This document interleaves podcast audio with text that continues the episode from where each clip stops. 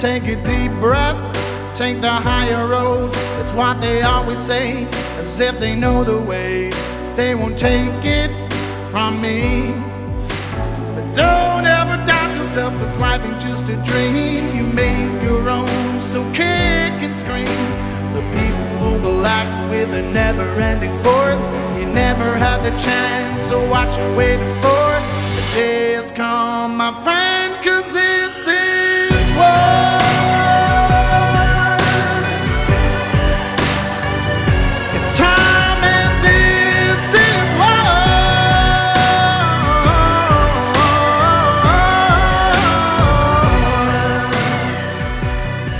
December 13th, Florida Governor Ron DeSantis, during a roundtable discussion with the state's Surgeon General, Dr. Joseph Ladapo, announced his intention to petition the Florida State Supreme Court to convene a grand jury to investigate what was referred to as wrongdoings as they relate to the COVID 19 vaccines. Just this past week, five out of six justices participating in that ruling have approved his request.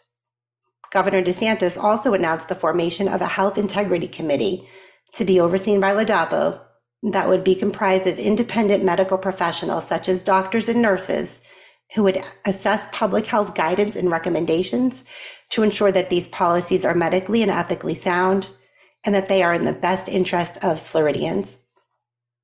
You're listening to Nurses Out Loud on America Out Loud Talk Radio. I'm your host, Nurse Kimberly Overton. Before we get started today, if you have questions or comments, or perhaps you want to share your own experiences with what you're seeing on the front lines of healthcare, you can submit these to any of the hosts by visiting americaoutloud.com forward slash nurses out loud. From there, you can select the name of the nurse you'd like to direct it to from our drop down menu. We would love to hear from you. We encourage all of you to engage in the battle and find your voice in this fight. But until you're able to do that, we will be that voice for you. Joining me today is Dr. Richard Fleming. Dr. Fleming is a physicist, nuclear cardiologist, and attorney who has been working on SARS CoV 2 and COVID 19 research since January of 2020. This research has included investigations into the origins of SARS CoV 2. He has been working diligently in his home state of Texas to see that a grand jury is convened to address the taxpayer funded crimes against humanity that have occurred. But he doesn't stop there. Through his venture at 10letters.org, he encourages all of us to engage in the battle and ensure that those responsible for an illegal gain of function bioweapon that has been deployed upon humanity are held to account.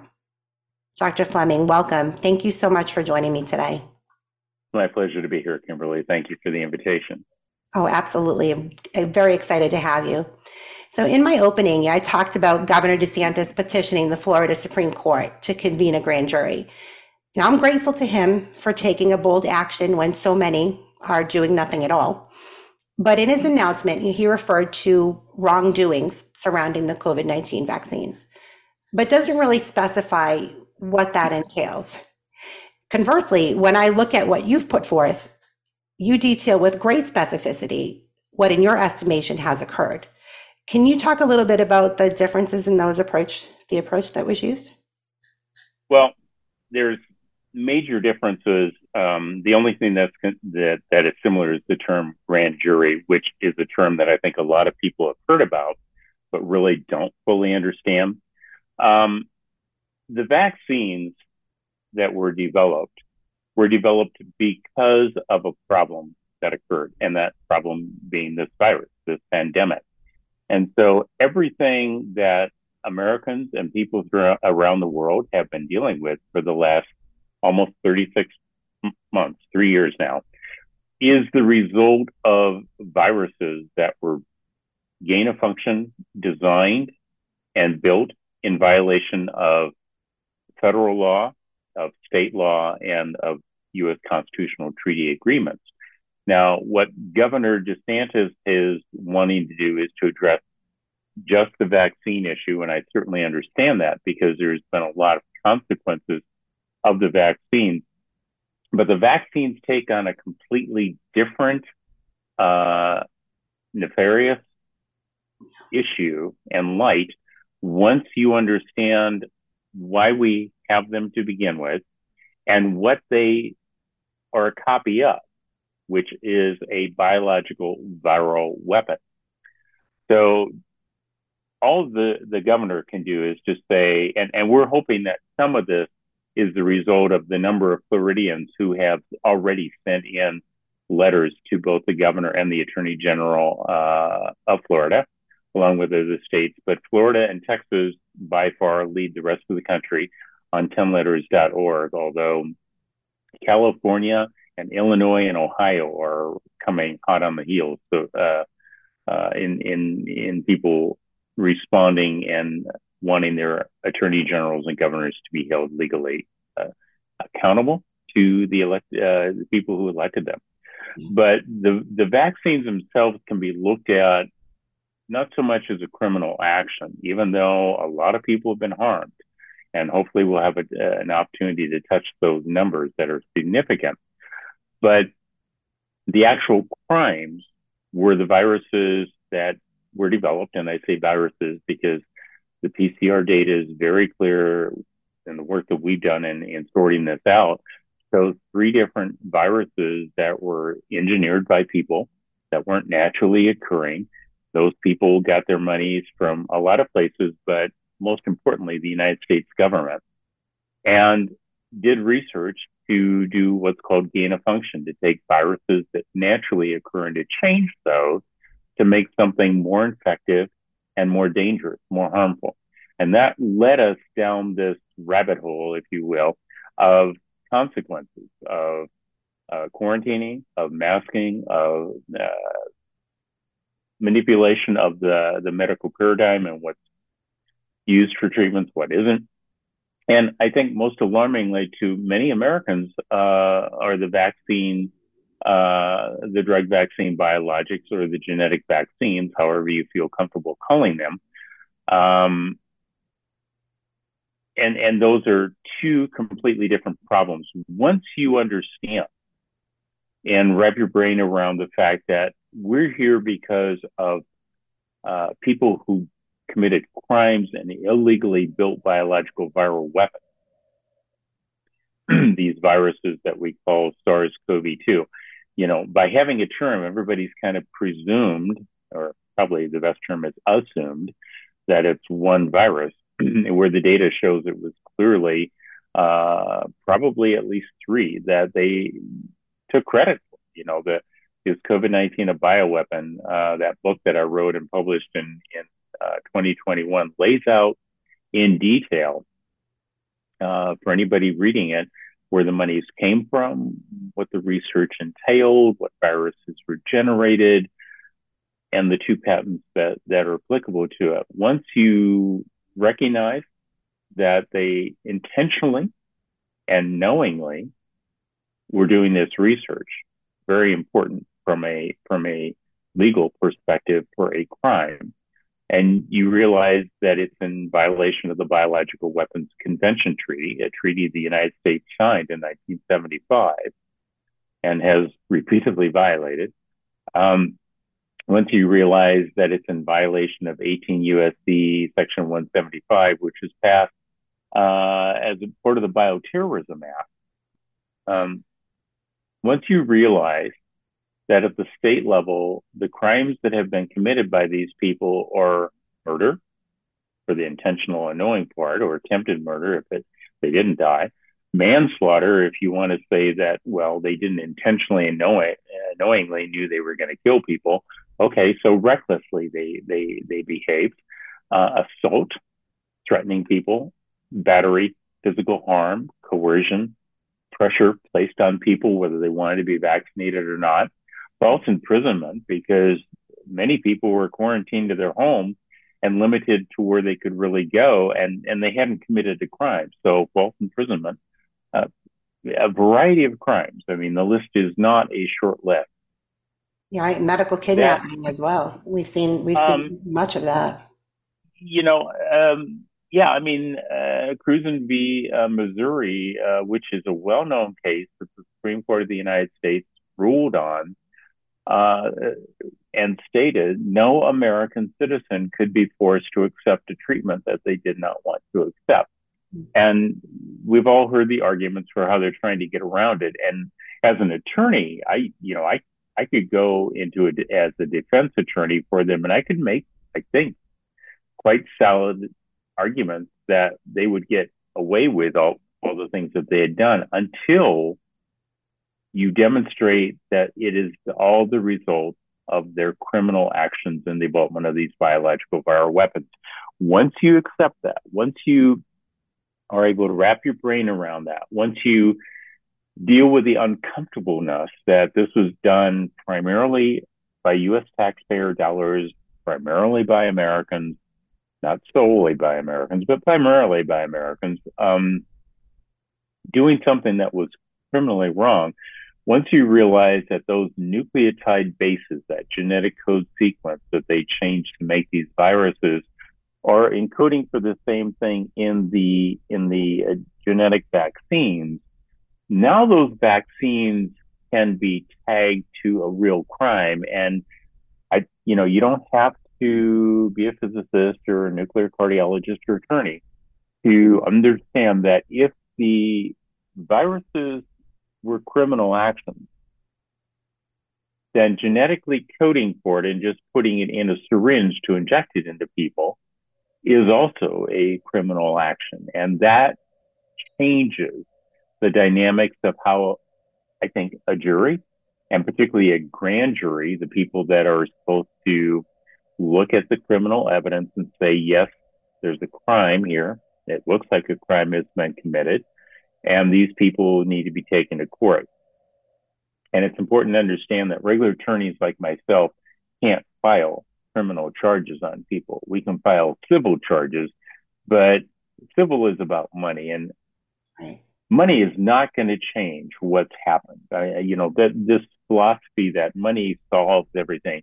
Money will not bring back the 1.1 million dead Americans that have died from the disease that I first talked about in 1994 when I laid out this an inflammation and blood clotting reaction that occurs that causes heart disease and strokes and cancer and high blood pressure and diabetes and and all the problems that we've seen uh, for the last three years. Money's not going to bring back those 1.1 million people, which, by the way, are the same number of soldiers that the United States has lost in military conflicts since we've been a country. Wow. And we've been fighting all but 18 years. The, the vaccine adverse events data shows one and a half million harmed, maimed Americans. And that's you're going off of the, the VAERS database? Yes, just, just off that database. And that's and, and, and we, we know that's only about 1% reporting, so. But Kimberly, it doesn't matter whether it's 1% or 10% oh, it's catastrophic. Or 100% it's catastrophic. If one and a half million is not something you can look at as an individual and say, wow, let me tell you what that one and a half million is. Right. It's more injuries than the United States military has sustained injuries in combat since this country has existed. And 32,000 deaths, accepted deaths. Nobody's qu- uh, quarreling about this, right? You don't have to worry about whether we want to add one or two zeros behind it. You don't need to go to an extrapolation of an argument when the argument itself is sound. 32,000 deaths or more deaths than the United States military has lost in every war we have fought except our five bloodiest wars. And we lose more people every week from COVID than we lost at Pearl Harbor or Twin Towers. Do you now, know? And everyone is, go ahead. I'm sorry, go ahead. I, I, just, I would really love to touch on this with you because, you know, the reason I left bedside nursing, I left when I became uncomfortable with protocols that were being used in the hospital, specifically remdesivir, um, you know, because they kept telling us that COVID was killing all of our patients. And, you know, we, we were seeing our patients get sicker and sicker. Um, and it's really my feeling that it's not actually COVID itself that's killing them, but the remdesivir uh, that was was leading to their untimely death. And I'm talking about uh, in healthy, otherwise healthy individuals, not individuals with, co- with comorbidities or anything like that. Yeah. Um, these were healthy, young, healthy individuals. And with the remdesivir, you know, we're seeing clearly that this medication was doing more harm than it was good. It's an antiviral. We all know it's not going to be effective um, by the time they get to us in their symptomatic phase of their virus. So I, I kept questioning why are we using this medication? It's clearly doing more harm than good, and particularly when we had medication that was showing a real promise in being effective in um, ivermectin and hydroxychloroquine. But I left when I became uncomfortable because of that. But what are your thoughts on? Do you think it was the virus itself?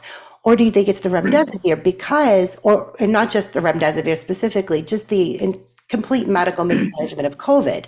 Because honestly, the only place that anyone was dying were in our hospitals. We weren't pulling bodies from homes. We weren't pulling bodies off of the streets. They're all dying in our hospitals. So, what are, what are your thoughts on that? Well, let me take you back a little through history. In 1976, I joined American Heart as the youngest faculty member ever. And as a result of that, I got put on several committees one of which was the Physician Cluster Education Committee. And I spent decades educating the medical community and the non medical community about what produces heart disease.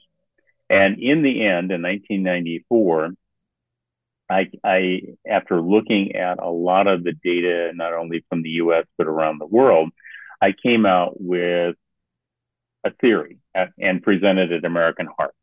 It's an inflammation and blood clotting or inflammatory thrombotic response theory that stated quite simply first heart disease and then most of the diseases that people die from. Again stroke high blood pressure cancer diabetes. These are all inflammatory thrombotic or inflammation and blood clotting diseases. In 1994 I presented probably what was considered heresy. I mean, I know it was, I was on the committees.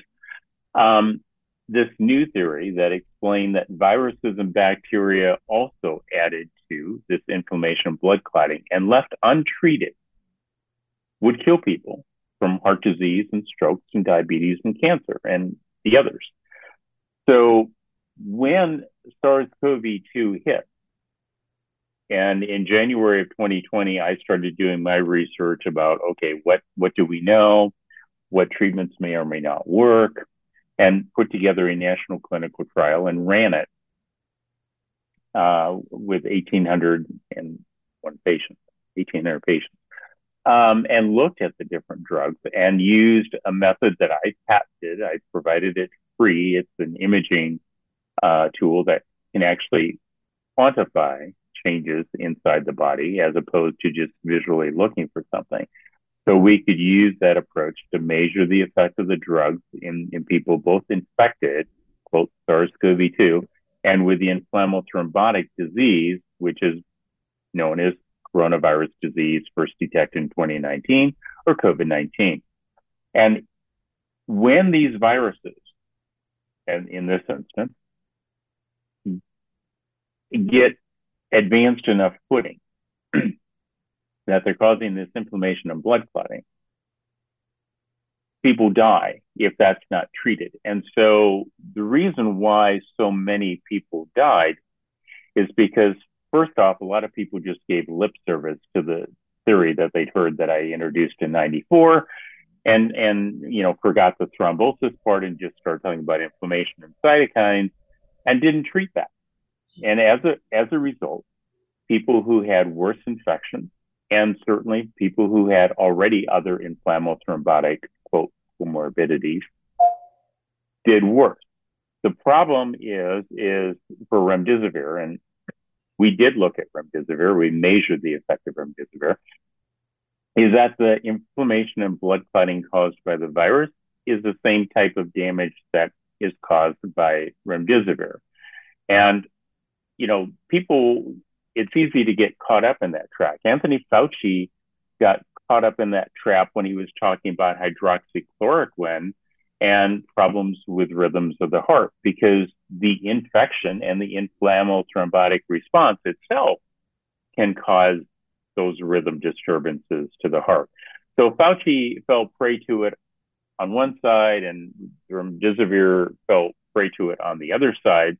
And the problem is, is that if you have two things happening simultaneously that can cause the same reaction, you can't split it out. You can't separate it out. Now, we did look at remdesivir, and we published that research, and it is going to be republished here soon in a in a uh, protocol format that we have. I, I, just, in fact, today sent the final galley proof back for them to publish. It's been recognized in the Green Journal of Internal Medicine.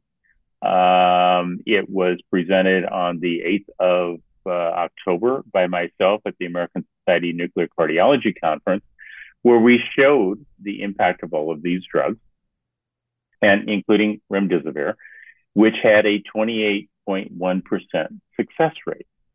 Now, I think that's significant for a couple reasons.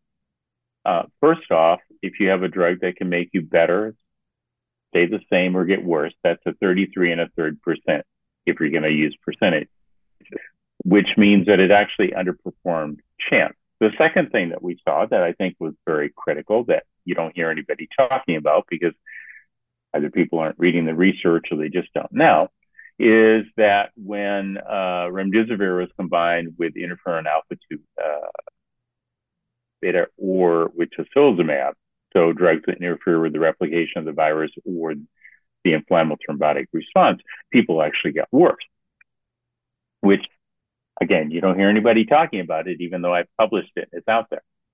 Um, so those are all things to be taken into consideration. If if you have both the disease and the treatment causing the same type of bad, yeah. bad outcome, it's hard to split it out. But what is compelling is that when we measured the data, it it underperformed chance. Um, and you know, one would expect it to. The the similar approaches to HIV were dismal. Um, the uh, protease inhibitors for HIV, and I was a medical student when HIV hit. Um, there are really good memories of HIV uh, from the research that we were doing. So it's not my, my first go round with this these types of problems. But you know, the protease inhibitors were actually caused more harm than good, and yet you know we we hear uh, Paxlovid being touted as, as a drug, and it causes the same type of devastating effect. And, you know, that's a good friend of mine, Luc Montagnier, Professor Luc Montagnier, and I were looking at that prior to his death, where we were sorting out uh, the problems and the ramifications of Paxlovid. But we haven't measured it at tissue level. We do know what it what these protease inhibitors do. They actually make the disease work in the end. So and the ventilators, um, despite the fact, and on FlemingMethod.com, I think of the 4,750 papers that I have waiting to show prosecutors, um, the uh, I, I, have 430 of them, I think, on FlemingMethod.com on my website of papers. And uh, amongst those papers, uh, not only are the EUAs for the vaccines, which show that they don't statistically reduce people getting sick. Um, are, are the are the data uh, pieces that were there on the back on the ventilators, and how to correctly use a ventilator in people that had you know acute respiratory distress syndrome or this inflammatory thrombotic fluid in their lungs, which is what these patients had. You know, I, I, I didn't want to believe that we were potentially murdering patients in the hospital. And I know that every time I say it, I almost feel like I sound insane when I say it, but it, I, that is my belief. No, you, you, yeah. I mean, the problem is, um, first off, medicine and science got hijacked in this process. And oh, yeah. I've used that term for a while now. And I think people are beginning to accept that. Um, the, the mentality was completely different. I mean, again, um, I was a medical student uh, when HIV hit. And it, as a cardiologist, I was trained by people like Jeff Cooley and Michael DeBakey. And not in my wildest imagination would I or they have considered allowing us to, to, to tell us how to treat patients. That's just not how this is done. But once once we take them to task for the criminal actions of developing these viruses, I think the confusion that some people, many people have about that whether something's right or wrong, that changes. You know, we've looked at this. We've asked people, okay, um, if this virus was naturally occurring, which is the premise of many, many people, right? Uh, despite the evidence, then there's a toss up in people's minds about wrongdoing. But, and we, again, we've tested this, we've checked this out, we've done focus groups with people. If you knew that this was a criminal action that led to this, now what would you think about it? Now the mind shift of people think, uh, how they think about this shifts considerably. And, and soon this third paper uh, that that has been accepted that we're we will clear the galleys on here. Um, we did research back from September to November of last year um, that some people have tried to kind of get credit for here recently. Um, but what we did is we we we took blood from vaccinated people and unvaccinated people, from people who'd been infected and people who hadn't been infected, and we added, um, we looked at their blood initially. We added normal saline to it. We added atropine to it, so a drug that we would normally see for cardiac drugs. We added Domitor, which is an anesthetic, so drugs that would normally get in your bloodstream. And it didn't do anything to the blood. But in every one of these individuals, then, when we added the Pfizer vaccine or the Moderna vaccine or the Janssen vaccine, which is one people frequently call Johnson Johnson, but it's actually Janssen's company. And we added that to the blood. What happened is that the red blood loses its red color and begins to clot. So um, we have known for some time, and it's again the the papers are on Fleming method if you want to go scroll to find them, that when genetic sequences, either RNA or DNA, are outside of a cell, they act like a prion. They they damage proteins and, and they permanently damage proteins. And so uh, the hemoglobin, which is a protein structure of the of the red blood cells, the erythrocytes, when they're when it's exposed to either of these pre-vaccine biologics, um, is damaged, permanently damaged. It's no longer able to to uh, pick up oxygen because if the cells could pick up oxygen, they would stay red, and there's plenty of air and oxygen in the air for them to do that. And they don't do that, and they form this inflammatory thrombotic response that I've been talking about since 1994. So, all of that, you know, and, and it's taken us a year and a half, a little bit more than a year, I guess, to get it published, of which two of the major journals that we submitted it to said, well, if they if they accepted it for publication, it would cause everybody to question whether they should get vaccinated, um, which was, I think, the point as a research scientist that I had in mind, which is Houston, we have a problem. There's an awful lot of blame to go around by within a lot of people. But the only way we're going to get there is to uh, go after the gain of function because that's the criminal action, and everything else is a consequence that had there been no initial criminal action, you could make a really solid argument for uh, they were doing the best they could. Um, and and you know, and we can all disagree with whether we think they did a really good job. I mean, I do that all the time in medicine. Um, but you know, we we did hit some all time highs for uh, bad interference of things um, this go round. Yeah, I absolutely agree. And you know, the, I was being the, really politically nice on that. Yeah, I know. Sometimes we have to be, right?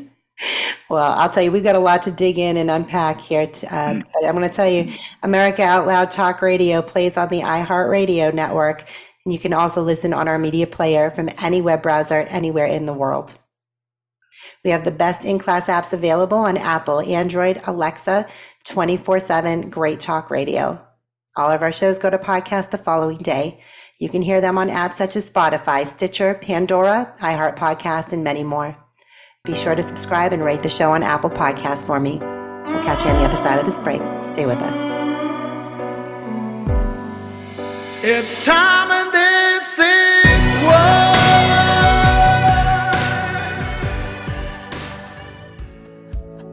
Hey everyone, Nurse Kimberly here. I want to tell you about these amazing products from Genesis. I am loving the UX4 stationary HOCl atomizer. Now, don't be fooled by its sleek design because this machine packs a powerful punch. It uses an ultrasonic atomization technique to create a dry mist that turns into droplets and gas, delivering active ingredients throughout the room. And when you add an HOCl cleaning solution, it is effective in reducing 99.99% of germs and allergens. Hypochlorous is the body's first line of defense in response to injury and infection. It is 100 times more effective than chlorine bleach at killing pathogens such as bacteria, viruses, mold, and mildew. It's hypoallergenic, non toxic, non cytotoxic, and safe for use around children, pets, and plants. Now more than ever, it is so important to be sure that we are disinfecting the surfaces in our homes and in the air that we breathe. But constantly wiping down surfaces can be time consuming and costly. The set it and forget it technology of the UX4 makes it a perfect fit for our busy lives. Visit genesisfogger.com forward slash out loud to see videos of these products in action. Be sure to use promo code OUTLOUD to save 15% off either the fogger or the atomizer. Thanks, Genesis, for helping me to keep my home safe and disinfected. We know you love the versatility and portability of the Genesis Fogger but sometimes you just want to set it and forget it. Well, we heard you. Introducing the UX4 HOCl Atomizer. This stationary unit quietly protects you and is perfect for smaller spaces. With over a quarter million units sold in Japan, it's now available in the United States. Visit genesisfogger.com forward slash out loud to see the UX4 in action and receive a 15% discount on either fogger with promo code OUTLOUD. With Genesis, you're ready for anything. We are fighting the ultimate fight between good and evil. AmericaOutloud.com replaces groupthink with innovative think. Well, it was Walt Whitman, the poet, who said, Keep your face always toward the sunshine, and shadows will fall behind you.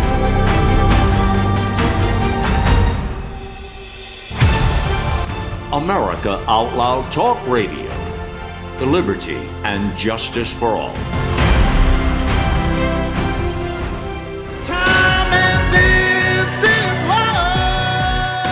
Welcome back to Nurses Out Loud on America Out Loud Talk Radio. I'm your host, Nurse Kimberly Overton. Wherever you're listening from today and whatever you're doing, I thank you for giving me the gift of your time. Let's jump right back in. We've been talking with Dr. Richard Fleming. Dr. Fleming, I know that for myself, being a nurse and as someone who is prone to critical thinking, I had questions from very early on in this pandemic, very early on, because absolutely nothing that we were doing made any sense. You know, when they had us deploying policies that really flew in the face of logic, reasoning, absolutely not rooted in science, I started to realize that there was something very wrong. Was it the same for you? And, and what, was your first indication that we were dealing with a much larger agenda? Well, you know, in January of 2020, when I be- became aware, along with the rest of you, that there was a new viral issue going on, for me as a research scientist, and this is completing year 54, um, soon to start 55, my impression of the way in which this was being discussed and looked at um, concerned me because I was not hearing the types of questions being raised and discussions being raised as to how we should approach this. And one one of the things, uh, you know, for people who work in hospitals or work in, in, in medical settings, you know, it's very clear that we tend to uh, talk with each other frequently. Uh, curbsiding uh, is the term for the general public. Um, when we have a question about patients or what's going on. And I think one of the first things that uh, really struck my mind was there really wasn't any curb curbsiding going. There wasn't, uh, you know, I mean, no, nobody had a good handle on this, but nobody was asking questions of anybody else or having the types of discussions that we that we normally do. Um, and I've, I've, I've given a number of presentations where I've been up on stage, and I'm sure what it looks like is me arguing with with you know uh, medical colleagues, um, but it is an exchange uh, that is going on uh, that we haven't seen for the vast majority of what's happened. Most everybody has basically been told what to do and how to do it, but not to question what's going on. Um, as if, um, as if if you weren't in a federal agency, you had lost any uh, cognitive ability to reason through something and and and get to the bottom of it. Now, my my take as a PhD MD JD, as I always kind of tell people, is PhDs solve problems, MDs treat problems, and J, JDs cause problems. so uh, I'm I'm very sensitive to the perspective that as as a PhD, my my take on problems are different. I'm I'm much more uh, scientifically analytically driven to try to find answers to things. And as I was setting up our research, which frankly took me, uh, we we got rolling in in early April of 2020. Um, and uh, launch shortly thereafter. But it took me that amount of time to really put together a national clinical trial and, and to do it in a way that we were comparing drugs and combining drugs when appropriate. Um, and really measuring measuring outcomes. And I was not seeing that type of discussion, particularly uh, given all the talk about you know doing a national clinical trial an NCT, the way that you know I would argue as an academic that we should be doing it. You know, we didn't have a shortage of patients by, by any stretch of the imagination, so uh, that clearly wasn't a problem, and I wasn't seeing that happen, and I wasn't really impressed, frankly, um, with most of my medical uh, and nursing and respiratory and colleagues in, in the way that they were responding. I saw more of a sense of panic. And I thought, you know, I, re- I remember again, HIV hit, hitting as a, as a medical student, and we didn't have that same sense of panic, even though our perception was if you got this HIV virus and you started to become symptomatic, you would probably die. Um, and that really was not uh, the the mindset going this time with with this virus that was easily transmitted, um, but not viewed as deadly. So that was a bit mind-boggling for me to uh, try to understand why this intelligent, systematic approach was not being taken. Um, it was it was re- really disconcerting to see um, and, and very simplistic thinking, I, I, I guess I'm going to add uh, from from my perspective uh, of, of, jumping straight to a vaccine. I have no problem with these things being done parallel, you know, at the same time. But to my impression was the concept of treating people, which is what was needed, was being abandoned, and everything was being set out for how rapidly can we generate a vaccine. Um, Every physician I talk to, they, they think that's the only way. That was that what's been just hammered into their head that the only way forward, and I got that actual answer from three of my physicians that this is the only way out of it. it sounded very scripted when they would tell it to me. Um, right, and and as somebody who, as an academic who actually has you know teaches medical students and interns and residents and fellows, I'm trying to figure out where the heck that idea came from because it's certainly not something I teach. Right. Um, I mean, I teach you have to do more than one thing at a time. If you can't, you just really go find another job. Um, so I have I have no problem with research efforts being put in for vaccines. I, I have a problem with abandoning what are we doing for the people right now that are sick. Um, and and you know, yeah, you didn't have to be really intelligent on this. When you have people that come in with breathing problems, um, and you don't treat them for that breathing problem, you know, it raises that question of what what happened. You know, did we all just get lobotomized somewhere along the way?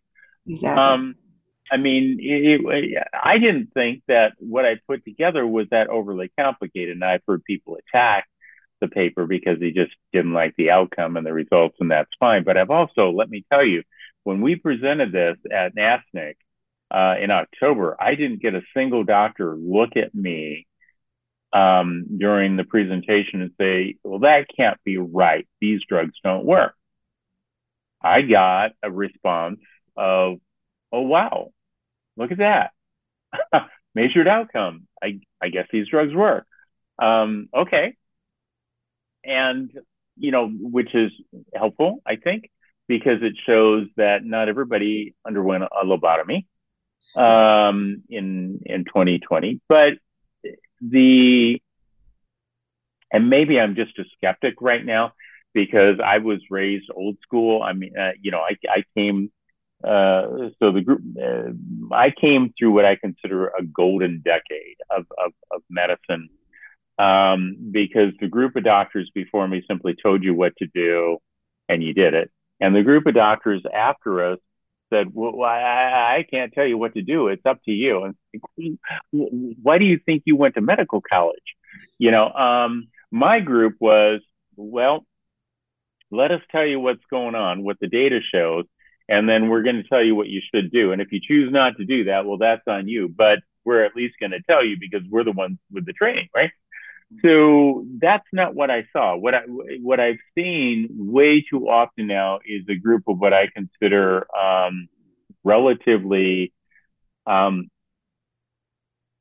coddled uh, physicians because you know our working hours are longer our attitude was different. It was get to the bottom of it. You know, we're responsible. I mean, my introduction was um, uh, at Iowa. The, the second thing that we were told is that 90% of what we'd be taught was wrong, but that was the state of medicine at the time. And for those of us who are research oriented, please go research things and advance the science. But we were taught to question everything and everyone. I mean, we were taught to question our attending uh, you know, first, first, um, first, first month on, on cardiology as a third year student, um, I heard a murmur and I stood my ground and the intern didn't hear, and I was a third year medical student. Intern didn't hear it, resident didn't hear it, fellow didn't hear it, the attending didn't hear it. And I said, well, I heard it. And the attending uh, finally put his stethoscope on the patient's chest and opened up the earpieces and said, here, listen, and I listened to it, and I, I went, I, I don't hear a murmur, and he started to walk off, and I put my stethoscope to the chest, and then opened up the earpieces and said, "Well, here," and he put his head between my earpieces and and listened for a moment, and then he looked at me and he says, "Okay, so there's a murmur," you know, and walked off, and he was sick, but.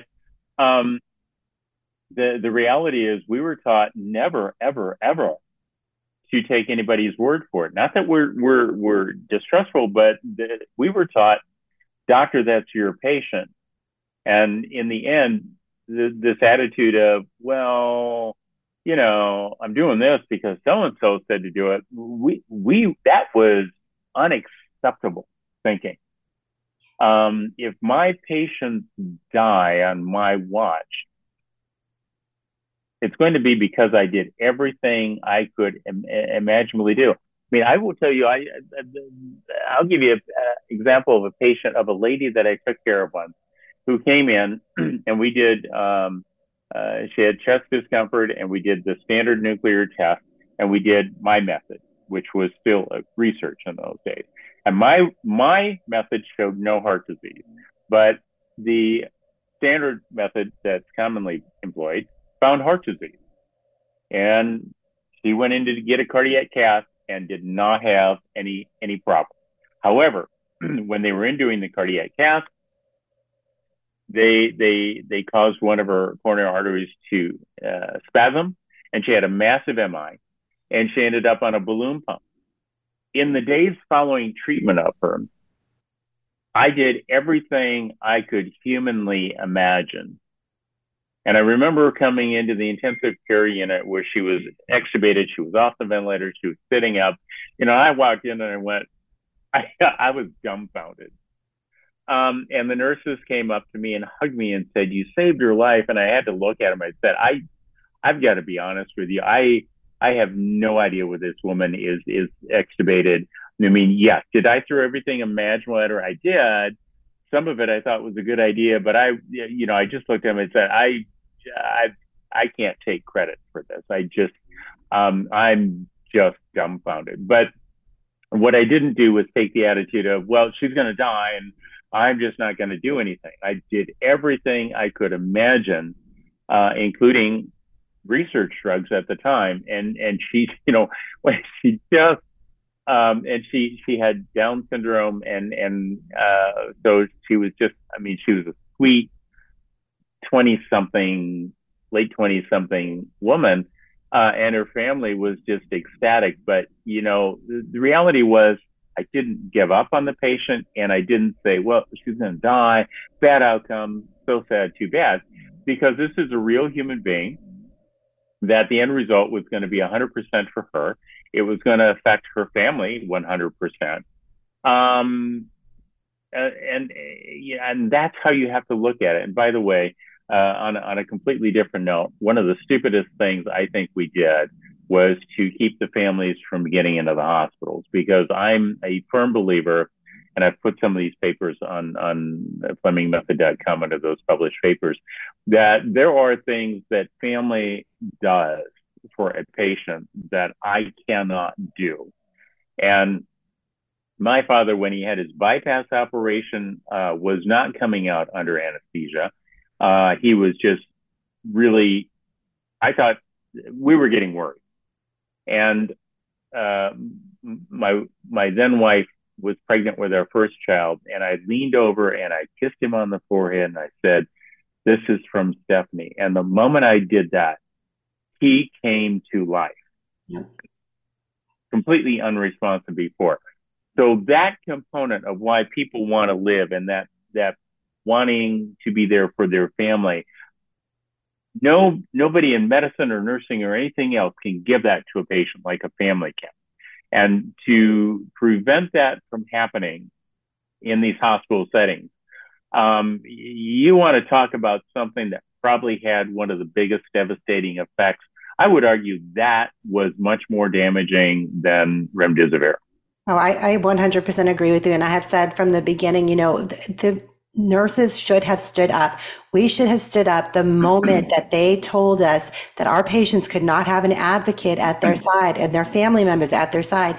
We should have stood up and said no, because I really feel like we could have done more to stop what has happened. It was, you're right. I think that was the most devastating part of all of this.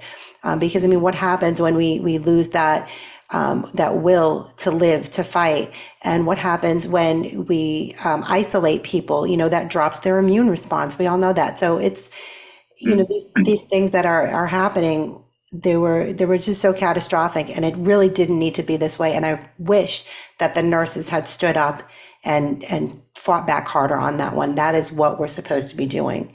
But you know, we've also well, not not just the nurses. The doctors should have been doing that too. I mean, we should oh, have yeah. been. Everybody in that hospital should have been going, eh, including the the people cleaning the hospital, should have been saying, "Look, families come in. We've always let families come in, even in the most critically ill patients in the CCU or SICU or um, or, or general medicine CCU."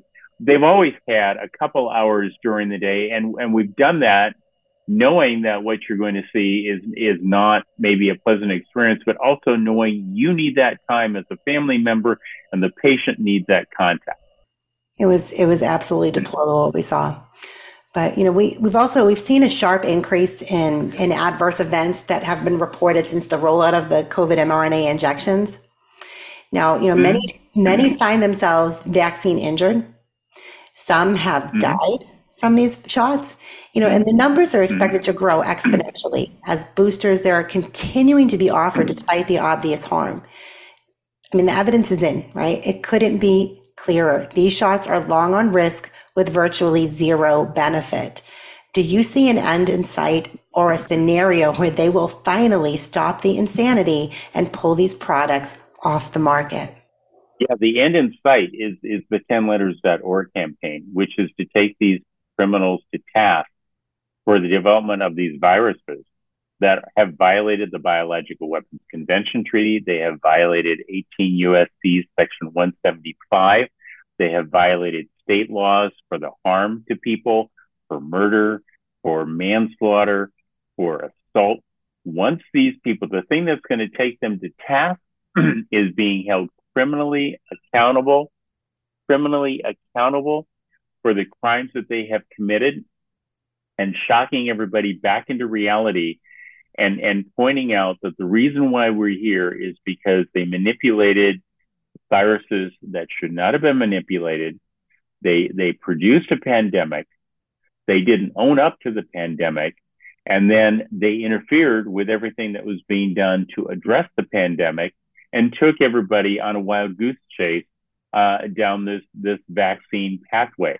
And bear in mind, they are already. I don't know if you've seen this or not, if your if your listeners have seen this, but they are recruiting the elderly. You know, people over sixty five. No, um, that's what they're calling elderly. So I'm just gonna uh, chuckle with that and go, yeah, okay, that's fine. Whatever you want to call it.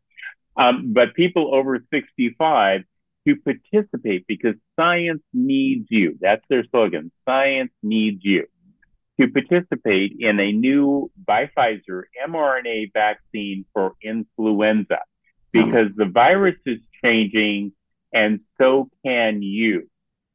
Now, I don't know if that was a bad choice of words, but somebody should be checking with their ad campaign because it was either an extremely bad choice of words or very telling. I was not under the impression that the approach that we'd been using for the influenza vaccines currently were so devastating that we were losing so many people that we had to come up with a new approach for doing it, especially an approach that has failed at cancer. Because for your listeners, for five to 10 years, they've been using this approach to try to deal with cancers. And there's not a single cancer drug out there yet using mRNA or DNA technology using these vectors, these either these lipid nanoparticles or the adenovirus, both of which, by the way, go to FlemingMethod.com. We've shown causes inflammatory thrombotic disease, even if there's no RNA or DNA in the vaccine. So, the very mechanism they're using to try to do this causes the types of harm that we're seeing. Um, but they're not going to stop until they are forced to stop. And the only way they're going to be forced to stop is if the American public goes to 10letters.org, sends in, you know, takes 90 seconds of their life to fill in the forms, download the cover letter for the governor and the attorney general of their state, and then download the indictment letter, which has all the links that they need, and send it in to their attorney general and their governors to tell them that you want them to convene a grand jury to hold these criminals accountable. And I guarantee you that the first attorney general who files this is going to put a real serious kink into everything that they've been doing because right now they're not being held accountable. So they are continuing on. They're continuing to fund Peter Daszak at EcoHealth at the tune of 650,000 this year. Boston and Florida continue to manipulate uh, uh, the viruses uh, as they've already demonstrated. The Nuclear Threat Initiative has been played out to do a gain of function monkeypox virus by a rogue nation to determine what it is that's needed to get Americans to just acquiesce to a no regrets approach. So whatever they tell us to do, we will do. And their newest launch of this little uh, uh, mRNA vaccine for influenza the virus is changing and you can too. now, up until now, I thought that the human immune system was doing a pretty good system, but if we keep messing around with it, The, the research is very clear. I've gone through this multiple times that these vaccines actually impair the human immune system, and it's been shown specifically for the influenza vaccine. You want them stopped, you have to come forward. There's not going to be a cavalry if the American people will not become their own cavalry. And 10letters.org gives you the horse to mount to be a part of that cavalry. Exactly. And I'll tell you, we do appreciate all of your efforts. We at Nurse Freedom Network are going to launch a campaign, uh, in, you know, with the 10letters.org. Uh, We're going to put a, a, call to action to our followers, our listeners. We will um, put that out there and make that accessible. It's, you've made it very, very easy for the American people to do their due diligence in this. So we will certainly do everything we can uh, to stand with you on that you know, I've just recently launched a PMA alongside of our 501c3. And, you know, under that umbrella, we've launched Remnant Nursing. We're providing concierge nursing services with a focus on guiding our clients to optimal immune health. We believe that this is going to be our best defense against COVID 19 or any other virus we might see in the future. And the writing is on the wall for what is coming down the pike. As we now see with the announcement of a new tabletop exercise surrounding the outbreak of SEERS, or a severe epidemic enterovirus respiratory syndrome, brought to us by John Hopkins, the WHO, and the Bill and Melinda Gates Foundation, what could possibly go wrong? And this is similar to what was done in 2019 with Event 201, which seemingly correctly predicted an outbreak of a novel coronavirus. The difference with the SEERS is that this is estimated to kill up to 15 million children. Now, as more and more of our population are vaccinated with unending boosters, it is clear that immune systems are being destroyed. The CDC is set to add this experimental mRNA shot to the childhood vaccine schedule, which would certainly lend to credibility to that theory that large populations of children will die as a result of a virus. Sadly, even after everything we have been through over these last three years, we haven't seen anything yet. 2020 was just a dress rehearsal for what's to come. Brace yourselves, but remember, we are not alone. Dr. Richard Fleming, thank you so much for joining us today. It's been a pleasure. And that's all the time we have for today, friends. But remember, we are here on the air five days a week, Monday through Friday at 10 a.m. Eastern, with a different nurse host daily and you can catch the encore at 11 p.m. Eastern Standard Time. Please be sure to tune in to myself and my amazing sister nurses. As we walk you through all of these hot topics, we will empower you with information and education. We will advocate and we will stand in the gap for you because we are nurses and this is what we do. I'm your host, Nurse Kimberly Overton, and you can find me here every Wednesday morning at 10 a.m. Eastern. Until next time, be safe, be well, and God bless. Be sure to make AmericaOutloud.com your daily stop for all of the latest news and happenings. We all must do our part and share the stories, the articles, the podcasts, and videos so we can help secure America's future. Tune in tomorrow at 10 a.m. Eastern as I hand off the baton to Nurse Michelle.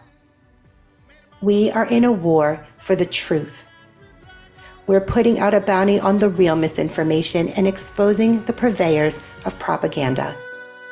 Join us weekdays with a different nurse host daily no topic is off limits as we shine our lights and expose the darkness. It's time in this city.